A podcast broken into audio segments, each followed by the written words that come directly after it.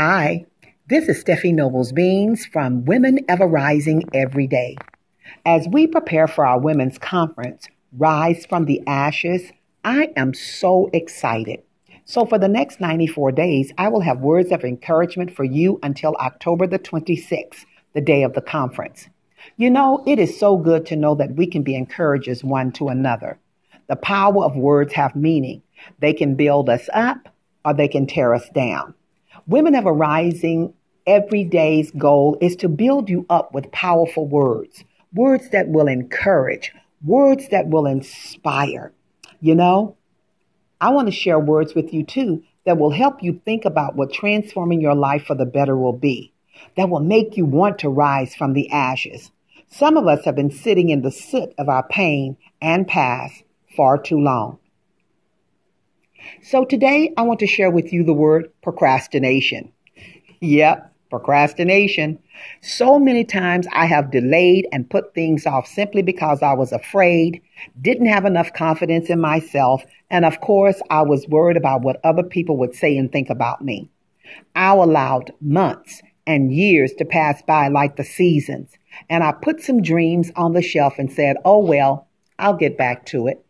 But now, at the age of 63, I've come to realize that God has a purpose and a plan for my life, and the gifts and talents that He has given me is not for me, but for others to be blessed by.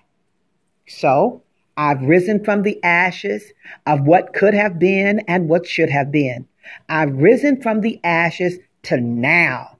Now is the time for me to stop this procrastination and get things done.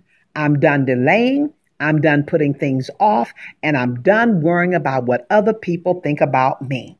So, my sisters, it's time for you to rise now. Stop putting things off. Stop delaying things. And of course, I'm going to leave you with some key ingredients to overcoming procrastination. Number one, look in the mirror and girlfriend, admit you're a procrastinator. It's okay. You're talking to a procrastinator, a has been. But now I'm stepping into now. Admitting the truth to yourself is the first step because the truth to self, hey, it will set you free. Number two, you need to change your attitude about yourself.